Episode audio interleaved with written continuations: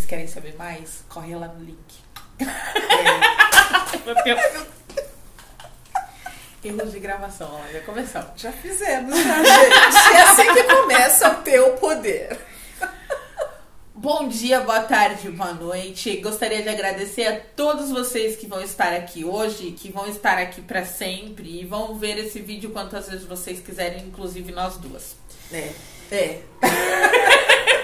A gente vai começar hoje explicando, eu tô um pouco nervosa, um pouco ansiosa, mas a gente vai começar explicando como que surgiu o canal Teu Poder e como que a gente vai tentar ajudar não só vocês, como nos ajudar também. Era o que eu ia dizer, inclusive, porque eu acho que esse é um espaço que vai ser meio de autoterapia, não é? Isso. Porque a gente Ai. também tá precisando exercitar o nosso poder, inclusive.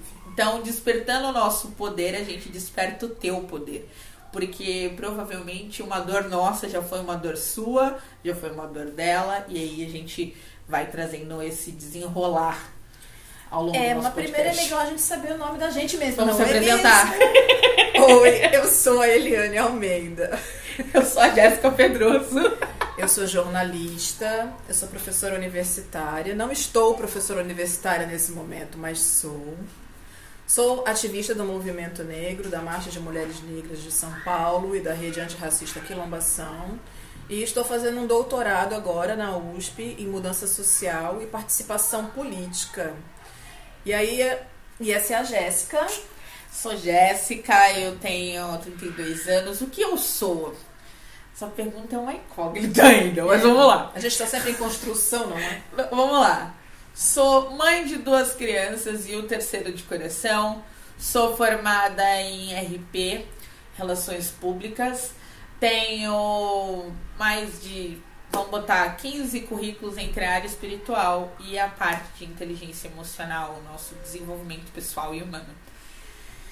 É isso? Bandista? Bandista de berço. E acho que é isso. Ah, é uma irmã que a vida deu, que é assim, porque é isso, quando a gente encontra esses, essas luzes que nos fazem caminhar. A Jéssica me apresentou o caminho da religiosidade de matriz africana dentro da Umbanda e eu descobri, na verdade, que eu sou do candomblé. E tudo bem. Mas é isso. Mas a- a- essa questão da- dessa busca pelos meus antepassados e entendendo enquanto mulher negra esse o potencial que tem a- a- as nossas matrizes africanas e como isso pode nos fortalecer em absolutamente todos os sentidos. Bom, como é que nasceu o teu poder, não é? A gente estava aqui brincando, porque ao mesmo tempo que falamos com vocês, estamos gravando o making off, porque vai ter um monte de erro e a gente está A gente tá tá já. amarradona pra Tá juntando tudo. É, depois quando vocês descobrirem as nossas redes, a gente vai dizer pra vocês. Aí vocês vão lá ver o making off também, não é? Mas na verdade, assim, foi numa conversa. De eu- domingo. É, eu tinha passado uma temporada na casa da minha mãe, porque minha mãe tinha ficado doente bastante tempo. Ela teve Covid, depois ela. Minha mãe, antes de ter Covid, teve um câncer de mama. E fiquei com ela. Depois ela teve o Covid. Eu peguei Covid. Depois nós todos tivemos chikungunya. Foi assim. Uma loucura, né? E aí, por conta da. E aí, minha mãe precisou fazer uma outra cirurgia e ela ficou bastante tempo. Eu fiquei quatro meses dessa última temporada, quatro meses na casa da minha mãe pra cuidar dela e agora ela tá melhor. Então, há exatamente duas semanas atrás, eu vinha, eu liguei pra Jéssica e falei: Jé, voltei pra casa. Não, deixa eu fazer uma pausa. Eu comecei a escrever que eu queria fazer um podcast, eu queria começar a fazer palestra para as mulheres e que eu ia me juntar com o maior número de pessoas que eu sei que gostam desse, dessa, desse movimento. E aí eu pensei nela, tipo, 4 horas da tarde. Às 6 ela me manda mensagem. Pois é, eu tinha chegado em casa, falei: Jé, tô no BNH, a gente se encontra pra um café ou pra um vinho? Aí ela falou: Estou indo aí mais tarde, posso? Falei: Venha, tinha água, nem café, nem vinho. Mas enfim. Mas foi incrível e a gente se. A gente entendeu que a gente podia fazer alguma coisa, a gente não sabia como. Na verdade, a gente... começou a falar uma da dor da outra, né? E ela começou a reclamar das dores de barriga dela, eu comecei a reclamar da minha. Ela falou, por que a gente não faz um podcast? Você não quer fazer? Eu falei, quero. Então vamos fazer. E a gente já sentou, já começou a montar logo, a gente já começou a se organizar. Ah, na é verdade, quem começou a ficar nessa loucura do logotipo foi ela. Eu, fiquei pensando na temática, porque eu sou do nível da. Gente, eu sou geminiana, eu tenho sol em gêmeos, lua em gêmeos e ascendente em gêmeos. Então eu sou total ar. Mas esta pessoa é leão em virgem. Não, então alguém. Não, vamos arrumar. Eu né? sou leão com ascendente em Ares, calu em virgem. Minha Nossa Senhora. Filha É isso. Mas ela tem um vi... Pois é, ela tem. É. Os búzios ainda não me disseram a quem eu pertenço. Eu tô esperando os búzios dizerem, mas eles ainda. Só me disseram que eu sou Eked, o que já me deixou bem feliz. Só não sei Eked de quem ainda. Mas eu É chego. um processo, um processo. É. Ela tá começando agora, então é um processo de descobertas. né? Agora, o grande. Assim, a gente já tem várias conversas há muito tempo. A Jéssica já me ajudou com alguns entendimentos de algumas ah, questões minhas internas, de, de perdoar algumas pessoas que eu amo profundamente, mas que também me magoaram profundamente. E aí, principalmente, acho que tem laço de sangue, a gente sofre com isso. E aí tem essa coisa de que mulher preta tem que ser forte, porque mulher preta é forte e que tá tudo bem também. E não, não está tudo bem. Nós não somos fortes o tempo todo. Ai, que tá tudo bem que mulher, mulher preta dá jeito em tudo, porque ela aguenta ser mãe. Não, não aguenta ser mãe solteira. Sou mãe solteira também, de duas meninas. Uma de uma relação ah, interracial e outra de um de uma relação que é com um homem negro e também não mudou a dinâmica do processo, porque na verdade o corpo feminino negro é objetificado e enquanto coisa nós somos vistas. Eu tô com 50 anos e continuo só e Tudo bem. agora neste momento tudo Agora tudo bem. Mas o, mas o mais importante no processo da construção do teu poder, e aí, ao meu ver, nesse, e por isso que é importante essa, essa junção com, com, com Jéssica, é que ah, a Jéssica tem uma, uma sensibilidade para lidar com a questão espiritual. É verdade, meu Ela vai ficar emocionada, gente. que, é, que complementa uma série de outras coisas. E a gente está sempre em busca. Tem certas parcerias que elas acontecem porque elas são importantes acontecer. Eu acredito de verdade que essa parceria é uma parceria que se completa. Eu gosto. Eu também gosto muito. E, e no, sentido de se completar, é, a gente está aqui na casa de Jéssica, construindo esse projeto, que a gente ainda não sabe quanto tempo vai durar, mas vai durar bastante, porque a gente tem muita coisa para dizer. Pra falar. vai. Muita coisa pra gente compartilhar com vocês, pra aprender com vocês também, porque é isso, a vida é uma partilha. Quanto mais partilhamos, mais aprendemos, mais nos entendemos e mais expandimos. Quanto mais longe a gente. Quanto mais a gente se entende, mais longe a gente consegue ir. E fazer esse trabalho hoje, eu tô aqui eufórica, tô, a mão tá quente, é sério, gente. Eu tava conversando com ela sobre o que é a validação. A gente sempre quer fazer algo, a gente sempre quer. Tem um projeto genial, mas a gente sempre quer que alguém valide esse trabalho que a gente vai fazer antes da gente fazer. E aí, quando a gente conta nossos planos para as pessoas mais próximas da gente, às vezes vem uma chuva de crítica ou alguém fala assim, tipo, "Ah, mais um projeto que não vai dar certo. É, tipo, mas ué, você não tem câmera fotográfica, você não tem câmera de vídeo, você não tem nada. Como é que você vai fazer um podcast? E eu, com a lua em virgem, tenho esse problema de se não tá tudo perfeito, eu não consigo executar. Então, assim, hoje a gente tá sentada aqui, embaixo tem uma caixa de som segurando o notebook. E aqui conseguindo fazer tudo com um fone do meu irmão. E tá saindo, e tá fluindo, e tá acontecendo. É, mas agora tirou do lugar e agora tá Peraí. equilibradinho. pra gente fazer acontecer esse projeto, realmente a ideia aconteceu no domingo. E aí eu falei pra ela, eu sempre tive vontade de fazer um podcast, tem três anos, mas eu fiquei naquela, eu não tenho microfone, eu não tenho a câmera certa, eu não tenho a pauta, eu não sei o quê. E aí, em Duas semanas. Uma semana, falei contigo domingo passado, uma semana. É, Em até uma semana, o logo, nananã. a gente tá aqui. É. E Como? simplesmente ela tá validando o meu trabalho, eu tô validando o trabalho dela. Eu só tô feliz amarradona, que eu já gosto a beça de aparecer, não é porque eu sou a pessoa que... Se tem uma coisa que eu não tenho, é vergonha. E aí nós estamos aqui hoje trazendo esse projeto, esse piloto. Então a gente vai ter muito conteúdo. eu sou médio intuitivo, então muitas vezes eu vou estar falando coisas que vai além da nossa dor, que é pra em alguém vai chegar. Ah, eu sou só uma mulher preta acadêmica e politizante, politizada, metida até aqui na budista, política. não fala. Ah, eu fui, eu fui Não interessa, budista. a conexão tá lá. É, ainda. então tá, gente. Então o budismo ainda. É, isso é verdade. O budismo ainda está em mim, porque eu entendo perfeitamente que a gente só consegue transformar alguma coisa quando a transformação parte de O catolicismo dentro. ainda tá dentro de você, você entende do catolicismo. Você pode não estar lá, mas essa energia ainda reverbera. Porque se a gente fala Deus, É, mas é que me dá um incômodo. mas é catolicismo. Mãe, mas me incomoda. Me incomoda fala, não Deus! dá, é. Jesus! É, Estamos falando então, de quem? Aciona, não é? Pois é, eu tenho que dizer Eliane. Pois é.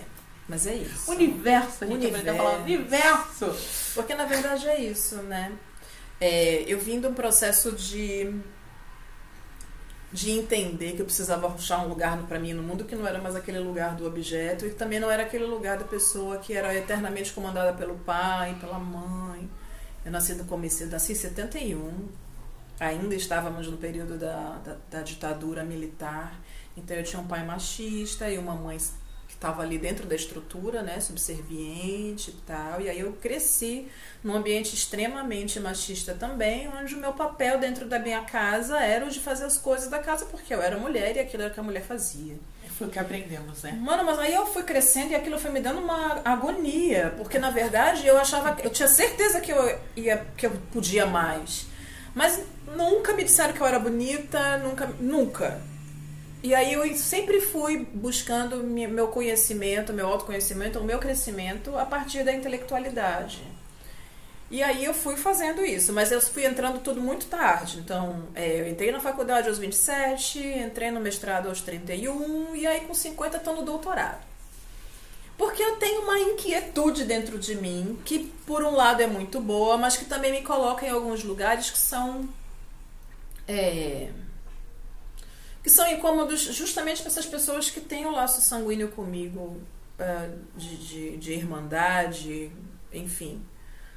E a família é aquela coisa, né? Eu virei aquela pessoa, gente, que ninguém quer almoçar no domingo, sabe? Aquela pessoa que tem um posicionamento político, né? Que briga mesmo, não faço parte de nenhum grupo da família, desse negócio de grupo de família, não, Não gosto. não rola. E eu simplesmente não, não consigo mais fazer parte dessas coisas. Mas nessas conversas a gente percebe, quando você consegue, começa a perceber dentro do teu universo que você não consegue mais comungar com os seus, aí alguma coisa começa a fazer a gente sofrer. E foi nesse sentido que eu vim procurar socorro com a Gé. E aí a Gé fez comigo a jornada do perdão, que depois a gente fala isso mais profundamente num outro, num outro podcast, que é pra gente entender sobre essas coisas que nos afligem. E por isso que o nome do, do, do podcast é Teu Poder. Porque é no sentido de olhar pra dentro.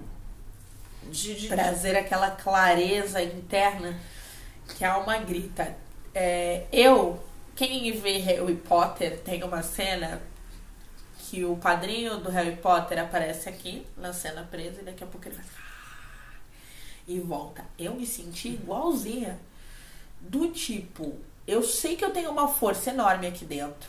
Eu sei que eu tenho uma energia enorme pra explorar, pra expandir, pra contar pra todo mundo.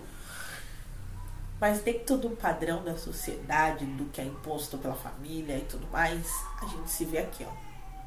Fechada e limitada pra não explorar, pra não ir mais à frente, pra não como ir se mais além. incomodasse, né? E assim, esse nosso crescimento, às vezes, eu não sei se é por conta desse, desse negócio de, serem, de sermos mulheres Tem, tem. e de que aí a- as mulheres têm determinado, é, as mulheres têm determinados papéis. Nós somos mães, então Sim. cobram da gente uma postura de mãe. Aí, Perfeita, e aí pergunto o que é uma postura de mãe. Perfeita. O que, que é perfeito? Não existe. Mas a Doriana É, Traz. A culpa é da Doriana. Ah, eu não sei nem se eu posso falar nome. Já foi agora. Mas a manteiga, Não, a margarina. margarina, ela traz essa simbologia de uma mãe perfeita. Uma família perfeita. Uma família perfeita. feliz. Uma mulher que acorda de bom dia, o café está na mesa. E aí você acorda tipo. Porque a criança tá o quê? Gritando. Aí, olha, né? aí, aí tu fala, por que, que eu não consigo ser aquela mulher? Aquela mulher da novela que acorda aqui, ó, impecável, já no Não salto. é, gente? A pessoa vai dormir Tomando maquiada, é a ovo aqui. com a maquiagem perfeita. E aí não você se Não tem bafo. Não, e, E o cabelo se também tá por, por, por não estar nesse mesmo patamar. Você se cobra por, por não ser perfeita. E a gente, como mãe, sempre acha que não está fazendo o suficiente.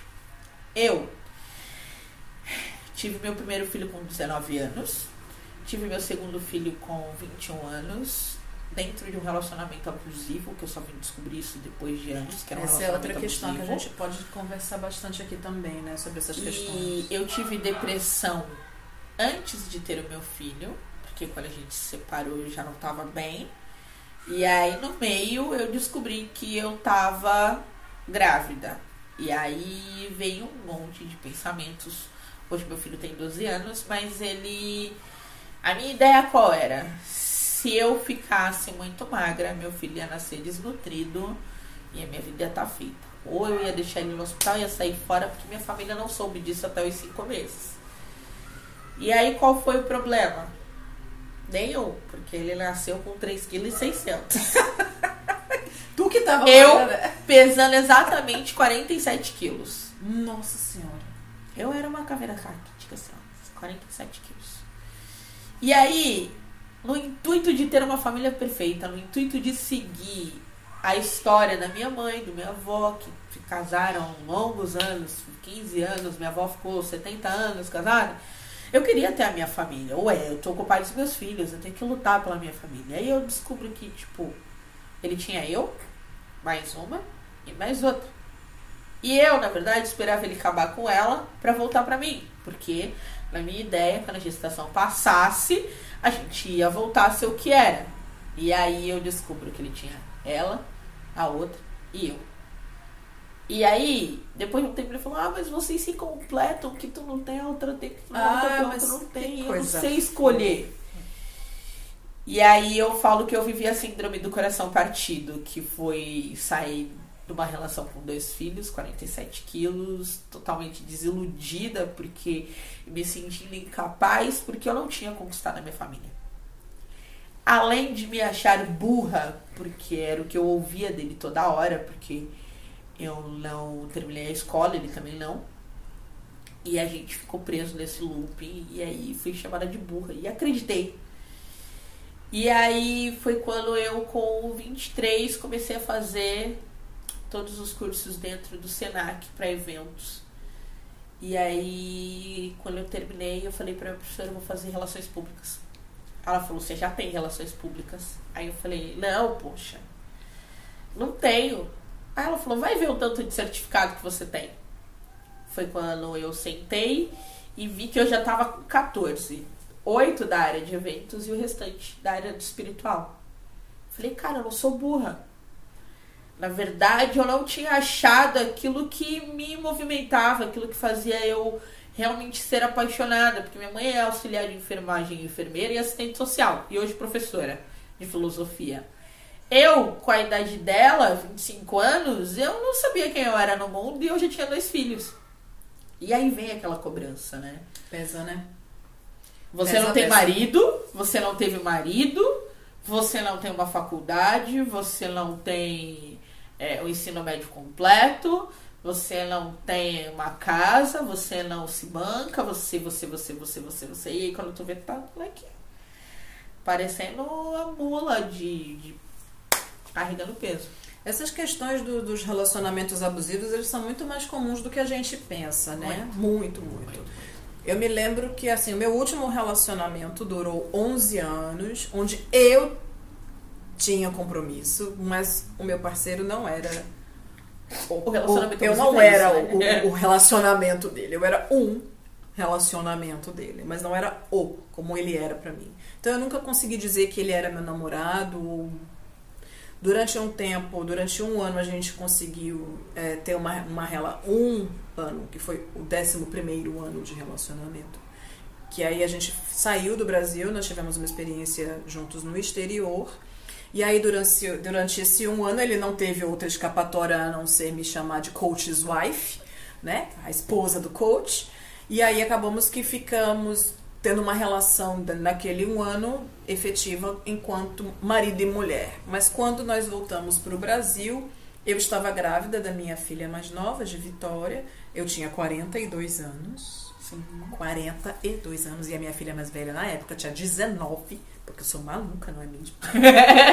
e aí a Vitória chegou depois de, de, perder três bebês e eu acreditava de verdade, até aquele momento, aos 42 anos, nascimento de Vitória, que a gravidez, o bebê, nananã, ideia de família, de comercial de margarina, aquela história romântica, que aquilo, que o fato de eu ter estado com ele naquele tempo todo, de ser fiel a ele, de ter uma filha dele, que aquilo podia fazer ele entender que eu era, ah, que eu era uma uma boa parceira, que ele poderia construir a vida dele comigo e que poderíamos ser uma família. A família, a mania de ter uma família que é idealizada, que não é uma família que a gente até tem, gente, e tá tudo certo, mas as famílias que teoricamente são perfeitas também têm atritos.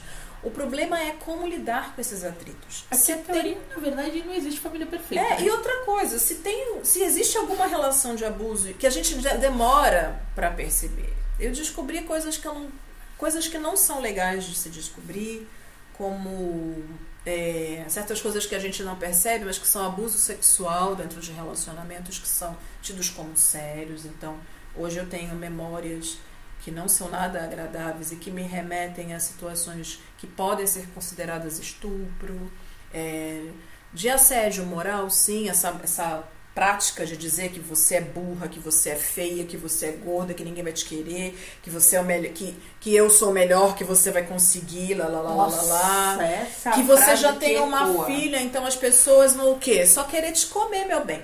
As pessoas querem que só ninguém, sexo não, com você. Quer, ninguém com ninguém. Quer, ninguém quer um filho. Ninguém quer uma mulher que já tem um filho. Ninguém quer mulher e aí, Mais de um filho, né? E aí, quando você está dentro de uma relação que você ama enlouquecidamente esse homem, ou acha que ama, porque eu já não sabia mais. Ao final do processo, com Vitória já nos braços, Vitória tinha três meses quando eu fui procurar uma ajuda de uma psicóloga. E eu entrei no consultório da psicóloga dizendo: Eu preciso me curar.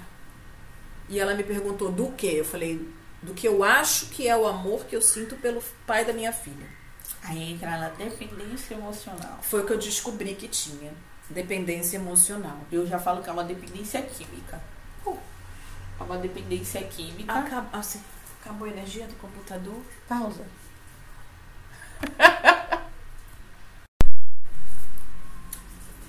Paramos. Pausa dramática.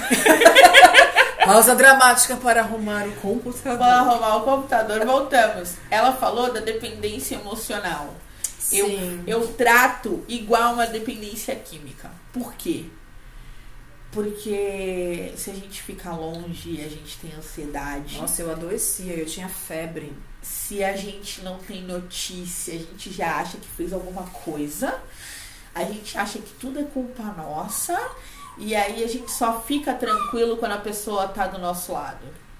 Aí a gente tem aquele momento de paz, de euforia, tranquilidade, até que há uma confusão ali numa conversa. Você falou, ah, há o quê? E aí.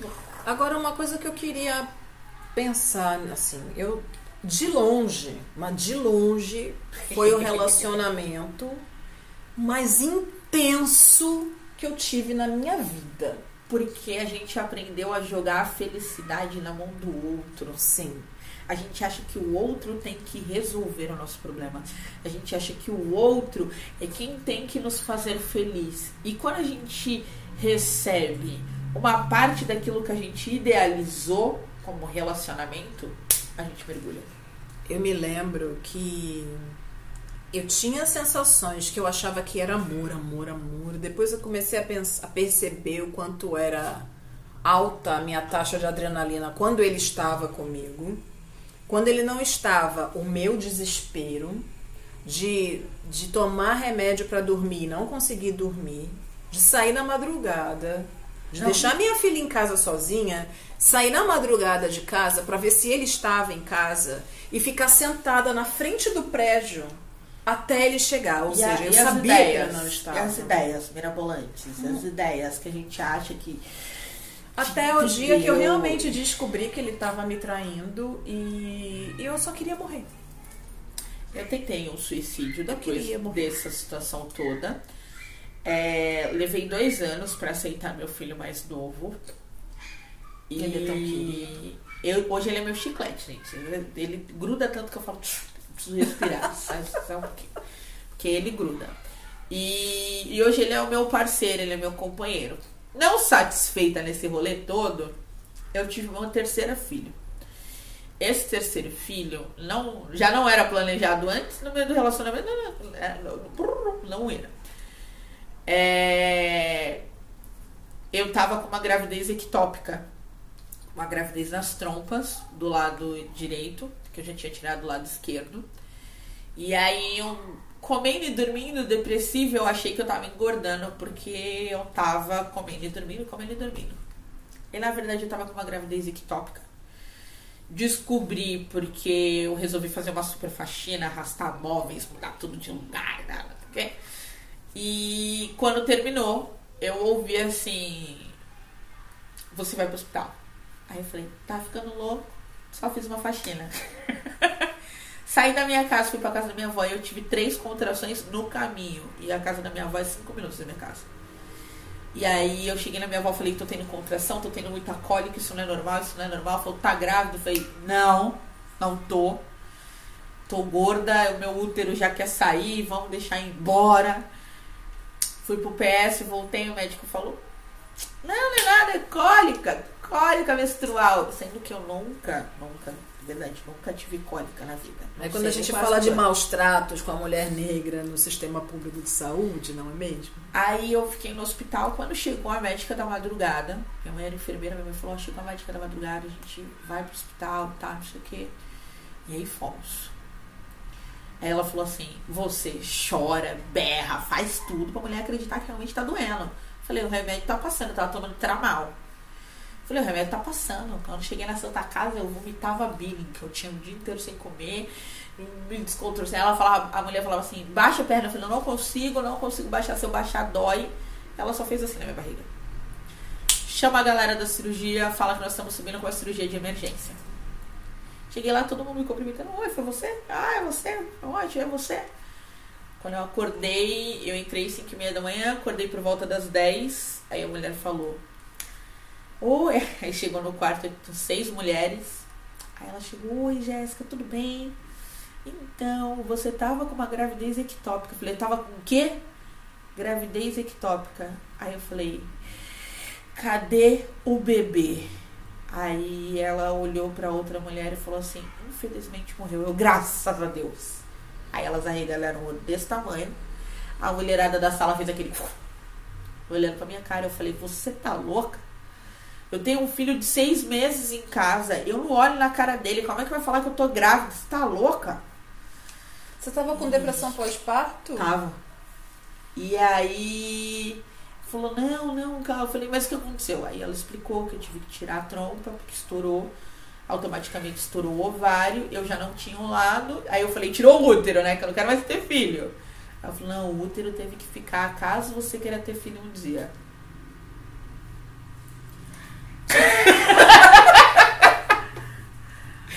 Ai, gente, eu sei que tem muita gente que quer ter filho e não consegue.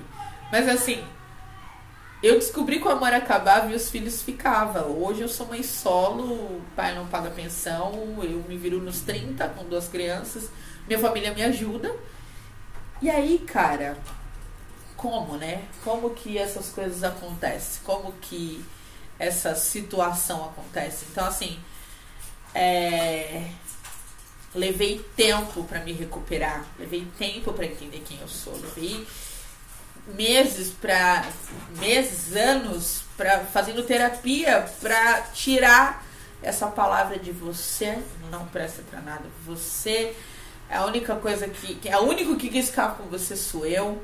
Você é burra, não serve para nada, não quer ficar em lugar nenhum, não quer ficar em emprego nenhum.